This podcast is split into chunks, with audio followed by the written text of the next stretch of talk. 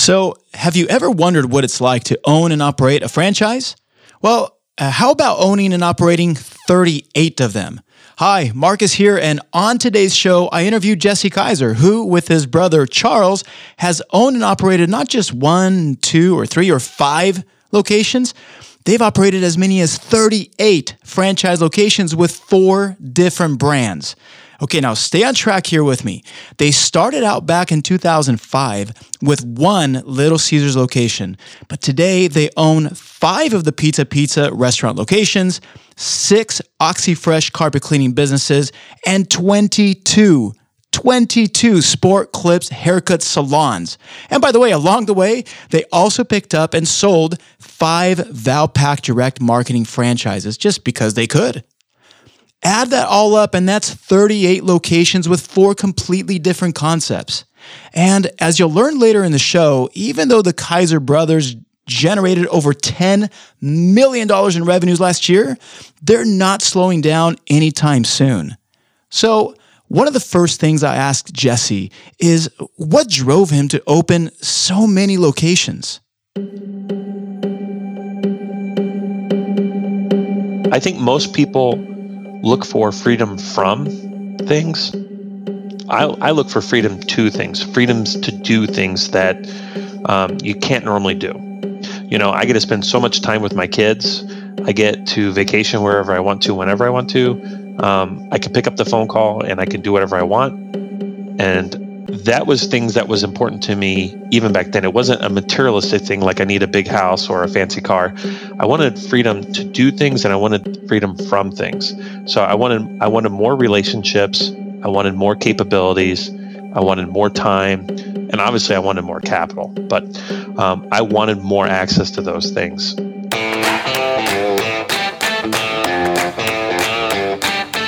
I'm convinced that your achievements, talents, and even your failures and mistakes are all just leading you, guiding you to find your life's calling. I'm Marcus Mora, and this is Born to Run It, a show about what it takes to finally find that one business, concept, or idea that you were born to run. A few years ago, I asked my son Lucas, who was probably eight at the time, what he wanted to be when he grows up. And he said, Dad, I want to be a fireman like my best friend Josh is a fireman, so he wants to do that. He said, I want to be a scientist because he loves science, and I want to be a businessman. And I think that's wonderful. And still to this day, he still believes that he's going to be all three of those things, that there's no problem with that, which is just like entrepreneurs. Entrepreneurs, some entrepreneurs have this grandiose idea that they can take on the world and accomplish anything, even if they have no money behind them or even any experience. And that was true for Jesse and his brother Charles. The idea that someday they could own as many as 50 franchise locations didn't seem crazy at all or an out of reach goal. And not for any good reason. Back in 2005, when they bought their first Little Caesars location, they had just enough money to buy that one location. And no, they didn't have rich friends or rich parents who could bankroll them. I was raised in Hoopeston, Illinois. It's a little corn town in central Illinois, right up against the Illinois Indiana border. My mom was a school teacher, and my dad ran um, a farm headquarters for what was then Joan of Arc that eventually got bought out by Pillsbury. And what about brothers, sisters? Yeah, I've got one younger brother, Charles Keyser, and he happens to be my uh, business partner too. And it was just the two of you? Yeah, just the two of us. Did you guys fight a lot? Um, you know, there was four and a half years, five grades difference. So we just uh, we grew up in a pretty competitive household, and it was a little tough because he's a great guy, and uh, even though he was my younger, he he could keep up with me pretty hard on just about anything. uh-huh. So we really didn't get along until I moved out of the house and started kind of being my own guy. Uh, once I went off to college, uh, then he started calling me for advice and I think he appreciated me a little bit differently, and uh, I responded well to that. So our friendship, you know, we're, we're, each other's best friends now, have been for 20 plus years, um, and because we're not competing with each other, we're competing with each other. So Jesse, take me back to owning your very first business, which was a Little Caesars. What year was that? You know, we signed our franchise agreement with Little Caesars in 2004 and in March of 2005, the store finally opened. So you just come off of, of a, a great sales job, you're making money. Why stop that career and go own a Little Caesars? Well, I grew up in a college town, basically, and it, myself and everyone I knew, you know, were drinking beer, getting late night pizza. I mean, the pizza places were always busy, so I knew there was money there, and I was in my early early twenties, and I knew it was like the center of the universe, a college town. So I thought, hey, let's open up a pizza place. We originally were going to do um, actually purchase out an existing pizza location that was not a franchise, just a one off. Um, but before I could acquire the capital to do such a thing, they went out of business. And my boss at the time says, You need to get into a franchise. And I'm like, Well, what's a franchise? And he's like, They'll teach you how to run a business. And it'll be a lot easier and you'll have a probably a faster and higher success rate if you go with and a really, franchise before versus your boss said that, you had no intention of starting a franchise. You just thought, I want to start a pizza place. Maybe I'll buy one, but franchising wasn't even an option.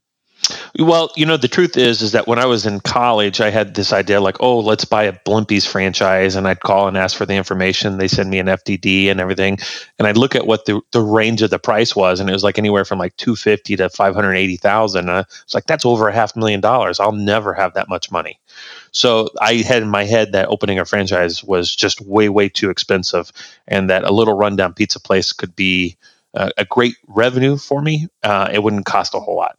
So it was the the range that are in the FDDs of what it cost to open that scared the heck out of me. Yeah, at the age of like 20, 21. So now, uh, and how old were you when you started your first uh, Little Caesars? I was 27, I believe. It took a few years to build up and save up some cash, but uh, I actually did have enough money to open up a Little Caesars on my own by that time. And uh, tell us about that first year of running the business. What was that like? It was a crash course in just about everything you could think of. I was actually still working full time and had no real intentions of leaving my sales job. And Charles was running the Little Caesars. Um, but we knew that we wanted to have more than one location. And for that to happen, while our restaurants were busy, um, there was some areas of opportunity to have that bottom line be a lot thicker than it was. Mm-hmm. And so I jumped in there with him and I didn't take a paycheck for about 13 or 16 months till we opened up the second store and just worked basically worked for free. I had enough savings that that was fine and got in there and really, really made a lot of money off that first location so we could bankroll that. And we opened up our second one, um, like I said, like I think 16 months later. And then just months after that, we opened up two more in 2017, or I'm sorry, 2007, and uh, and then from there, then another year went by, and then we opened up uh, Valpak of Southern Illinois. I became a franchisee of Valpak.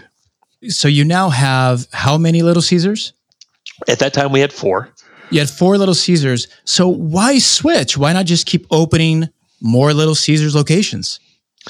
Well, at that point, a lot of the area had been boxed out around us. They had done such a great job selling the Little Caesars brand to entrepreneurs that we would have had to have driven hours and hours and hours for the most part to be able to open up the next Little Caesars in a town that was going to be big enough to support a Little Caesars. And the other thing was is that in Southern Illinois, my marketing options were pretty limited. So I thought, well, I need to advertise my Little Caesars more. What better way to do that than have another advertising media that I can take advantage of and make some more revenue off that? Interesting enough, why did you go the franchise route again after Little Caesars? Why not just start uh, your own other business? You know, the the the big reason was they had a template for me to follow and execute, and I just knew that at this point I didn't care about the ego of creating something my own. I just wanted a big fat bank account and I wanted to be able to do uh-huh. other things without a lot of stress. And so they handheld me, walked me through how to do it, um, and we were pretty successful at it. Now, with Charles running the Little Caesar stores, Jesse sets out to build the Valpak business and he grows that business to five locations. The Valpak does something very interesting for Jesse is it gives him a front row seat to a lot of different businesses. See, in Valpak, as an owner, you call different businesses like chiropractors or restaurants or salons or all these businesses and you pitch Valpak, the coupon business. And while he's doing this, he starts to learn a lot about different businesses, but he has this one experience pitching Valpak that launches him into his next franchise. I was trying really hard to get a hold of a, a hair hair salon franchisee in the area. And um, when I finally got a hold of him, he was extremely rude to me on the phone and it irritated me. And I just called my brother up and said, We need to get in the salon business. I'm like, These guys don't have any respect for advertising. And I'm like, He just rubbed me wrong. So let's do this. So we immediately jumped into my brother actually had become a franchise broker on the side. And so he was mm-hmm. aware of some concepts and he was like, well, Sport Clips is the one that keeps putting up the big numbers. Let's go look at them. And I had a natural hesitation to it. Um, we were in rural markets. Oh, wow. Yeah, no, we, we uh-huh. were in rural markets, and the idea of cutting off half the people that live in your area as potential clients, meaning, you know, we focus on men and boys. Um, we went and looked at some other uh, franchise concepts that were more full service salons and we'd go up to their discovery day and then my mind was blown about how complex the salon industry can be with all the chemical work and things like that that i was just like wow that's something i don't want to get into. So we did take a look at sport clips i walked in i saw one sign on the window and i got it right away and it was uh, come in for your free neck trim I, I was a single guy at that point i was going in and getting a haircut like every nine days so my neck wouldn't look shaggy. And I had no idea there was a thing called a neck trim that would just clean up the neck. I actually had no idea that exists still. Yeah. So you come into any sport clips. If you're a client of that sport clips, you can come in and get free neck trims in between your haircut. So it'll make the haircut look fresh until you're ready for your next haircut. By the way, that is an interesting thing to talk about, which is finding a niche. I think that's so interesting about an, uh, your decision. When you saw the complexity of a salon that would take care of anybody, it went from well i don't want to lose clients to well i don't want the complexity. Um, did you do you take that approach to the businesses that you start where you want it to be simple? Oh absolutely. I mean if you think about little caesars we don't have dine in we don't do delivery. We just have carry out pizza it doesn't get any easier than that now at this point the keyser brothers are making good money and things start to get fun so they take what they learned from running their Little Caesars restaurants and they apply it to the salon industry, and their business gets into hyper growth. Maybe you wouldn't think that you can apply restaurant experience to salons, but here's Jesse. So, if you know anything about restaurants, when they open up, they're jam packed. Everyone wants to try it. And then after a couple months, everyone's got their fill of it. And so they're not going there twice a week, they're going there once a month, right? Right. So I decided, and salons, by the way, are about the opposite direction. They start out really slow and then they build momentum. So, you know, the truth is, is that the longer you can keep a salon open, the likelihood every year your sales will grow because you're not going to, you're, you're going to attract more clients and you're not going to lose as many clients. Um, gotcha. So, so we just opened it up like it was a restaurant in the respect of we're going to overtrain everyone. I'm going to overstaff and I'm going to overmarket this thing and it, it did great. So that was in March of 2012. And then in November of 2012, we opened up our fourth Sport Clips. And I didn't want that anyone thinking that was a fluke. So we opened that store, and it still to this day holds the grand opening client count. But uh, and it it broke the sales. It doubled or not doubled. It did fifty percent more sales than the Cape Girardeau location did the first week open. That's incredible. It was yeah, it was it was it was a whirlwind. So once that happened and I was able to replicate that, I convinced my brother I'm like we need to go full Monty into this and so we started buying lots and lots of licenses. Uh, uh-huh. licenses in what we about 5 states in the Midwest. And so for the next several years, I was living in a hotel, opening up four or so uh, salons a year. At about four salons a year, the Keyser brothers opened 22 sport clip locations that is a crazy amount. And they take everything that they're learning from all these different businesses and they cross pollinate between them. But they don't stop there. See, about 10 years earlier, Jesse and his brother had learned a lot about the carpet cleaning industry through pitching Valpak products to carpet cleaning companies. And they learned something very interesting that the carpet cleaning business was extremely profitable, but as they found, most of the owners of carpet cleaning companies were fairly unsophisticated, the companies weren't well run, and they weren't, weren't very good at marketing their business. So they always felt like there was a huge opportunity in carpet cleaning.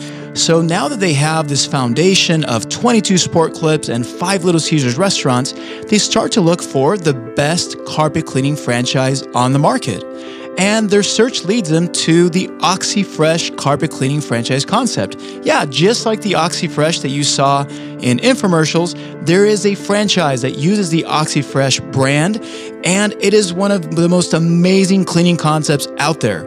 So now that they're well capitalized, the Keyser brothers go all in and they acquire the rights to the OxyFresh carpet cleaning franchise to the entire St. Louis market.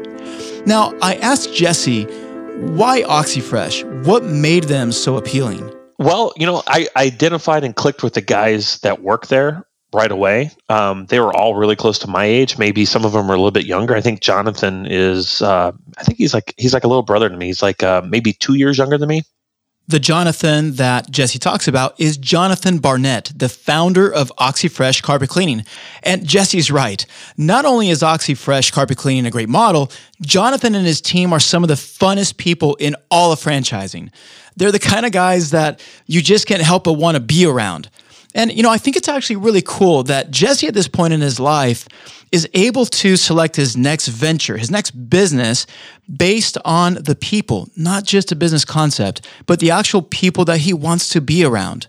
But it didn't hurt that OxyFresh also had a very simple model, which is something that Jesse looks for in every business. They managed a call center, so we didn't have to. So basically, what we had to do is train and educate carpet cleaning technicians and understand how to do marketing and accounting which were the marketing we had, the the back office accounting we had, training people, not a problem. So it just seemed like a really good fit.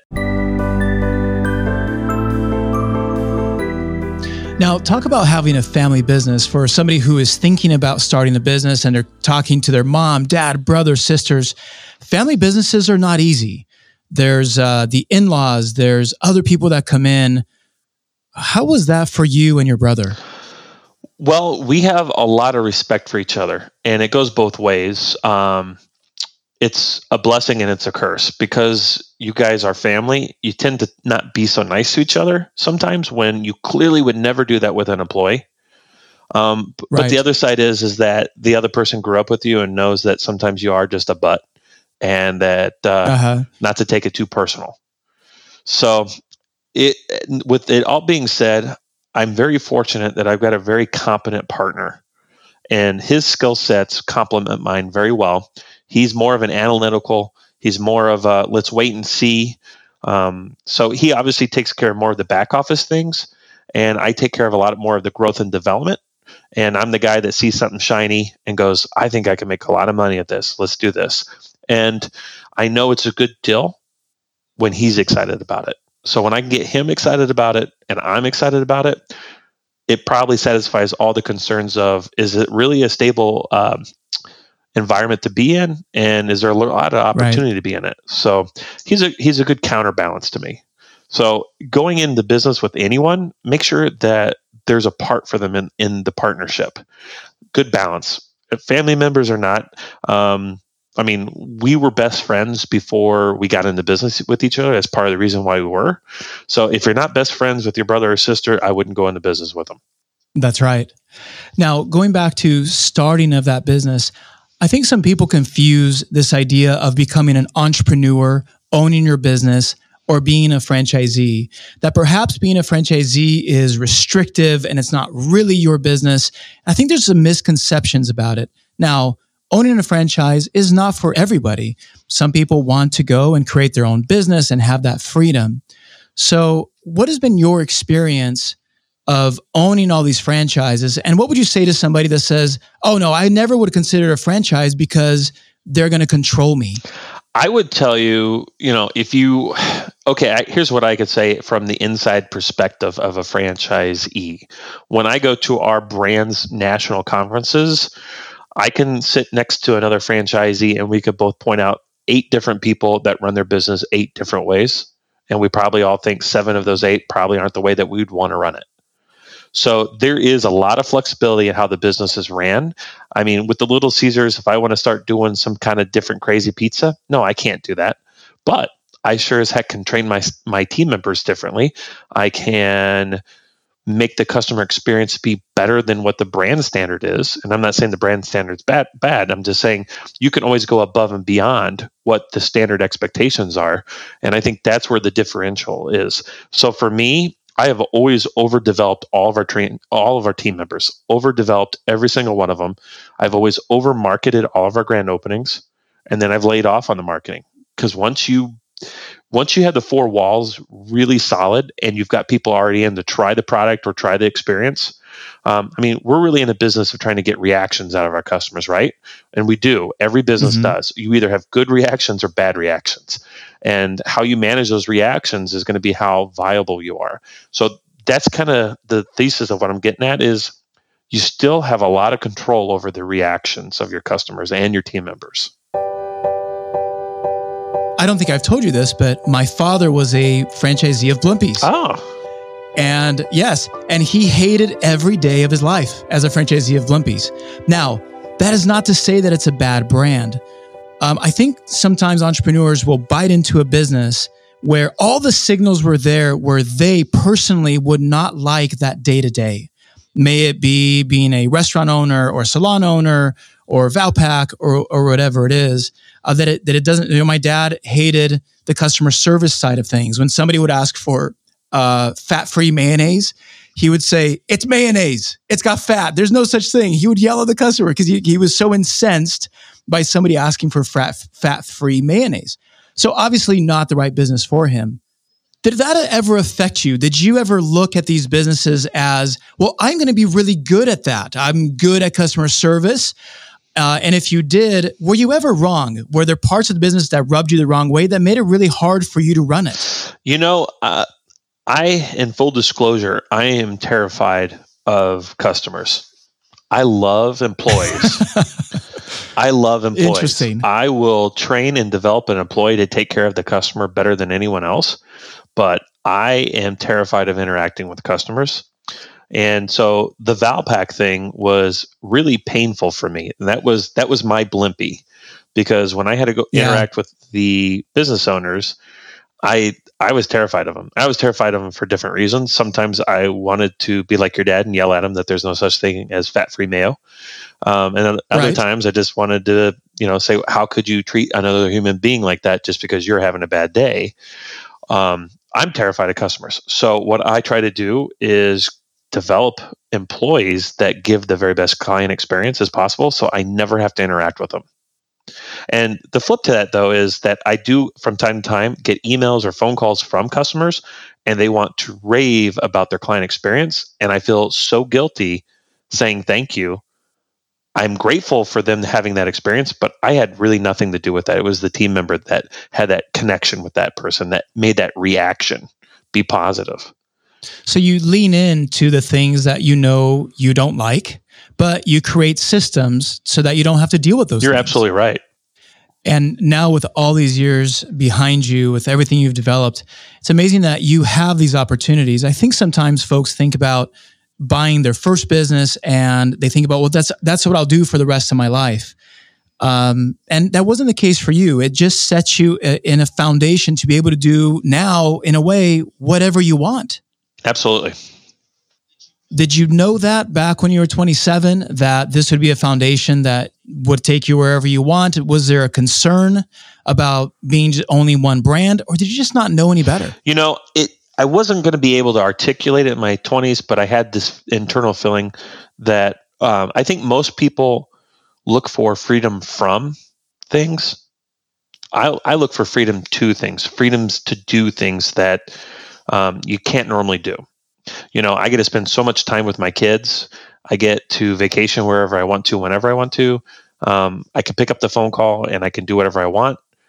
And that was things that was important to me even back then. It wasn't a materialistic thing like I need a big house or a fancy car. I wanted freedom to do things and I wanted freedom from things. So I wanted I wanted more relationships, I wanted more capabilities, I wanted more time, and obviously I wanted more capital, but um, I wanted more access to those things. So, uh, is money then not a motivator? At, at least not as much as freedom? You know i don't I, I don't get really tied up into materialistic things. I won't lie to you. Money is really important or capital is really important because if you want to go do something start a new business start a new concept or join into a concept um, you know your skill set's only going to get you so far. You're going to need some capital to make that happen too. So money is important in that respect where it creates opportunities but other than that it's it's not a driving force for me. There's two types of entrepreneurs. There's lifestyle entrepreneurs and there's growth minded entrepreneurs. And i can tell you from day one other than my 50 unit statement i've always been a growth minded op- entrepreneur. What is the difference they look and act the same in the very beginning but once the lifestyle entrepreneur meets the level of lifestyle standards that they wanted they stop growing and they stay where they are. Right. That's and that's, that's not me. Never will be. I won't retire because I don't consider what I do work. In the next 10 years, where do we see Jesse Keyser and your operation? Definitely more units and probably more importantly is more profitable units. Um, you know, when I made that statement of 50 stores when I was in my 20s, um, that was about a bragging thing, right? Um, I've got friends that have way more units than I have, and we're probably making the same amount of money. And I've got less headaches and I've got less out on the limb as far as lease agreements and, and things like that. So having more profitable locations is going to be just as important to me as having more locations. So in the next 10 years, you're going to see me focusing on that. You're going to see me getting involved in another brand, whether I come on and help them and put equity into the brand itself, or I become a franchisee again in another concept. Um, I see the future wide open. There's a lot of opportunities in the franchising space that if you've got a good reputation, you understand unit economics, and um, you're willing to work hard and put capital into something, there's a lot of opportunity. Just last year, Jesse and Charles's five Little Caesars, six Oxy Fresh, and 22 Sport Clip locations generated over $10 million in gross revenues. And by the way, Jesse's right. There are some amazing, innovative, game changing franchise concepts out there right now that will absolutely explode over the next five years and create thousands of new multimillionaires like the Keyser brothers. And by the way, if you'd like to keep up with the Keyser brothers and find out what concept they take on next, head on over to borntorunit.com or follow us on Facebook, LinkedIn, Twitter, and Instagram, and we'll let you know about Jesse and Charles's next move. And thank you so, so much for listening to our show. You can subscribe to our show anywhere you get your podcasts, and while you're there, please leave us a review. It's your reviews that will help us reach more people who might be searching for their callings and allow us to document and tell more stories of amazing entrepreneurs. If you want to send us a tweet, it's at Born to Run It. You can also follow us on Facebook, Instagram, and LinkedIn. Just search for our show, Born to Run It. And if you enjoyed this or any of our episodes, I promise we won't be mad at you for sharing our show on social media using the hashtag Born to Run It. Our show is edited by the wonderful Deanna Mejia. I'm Marcos Mora, and you've been listening to Born to Run It.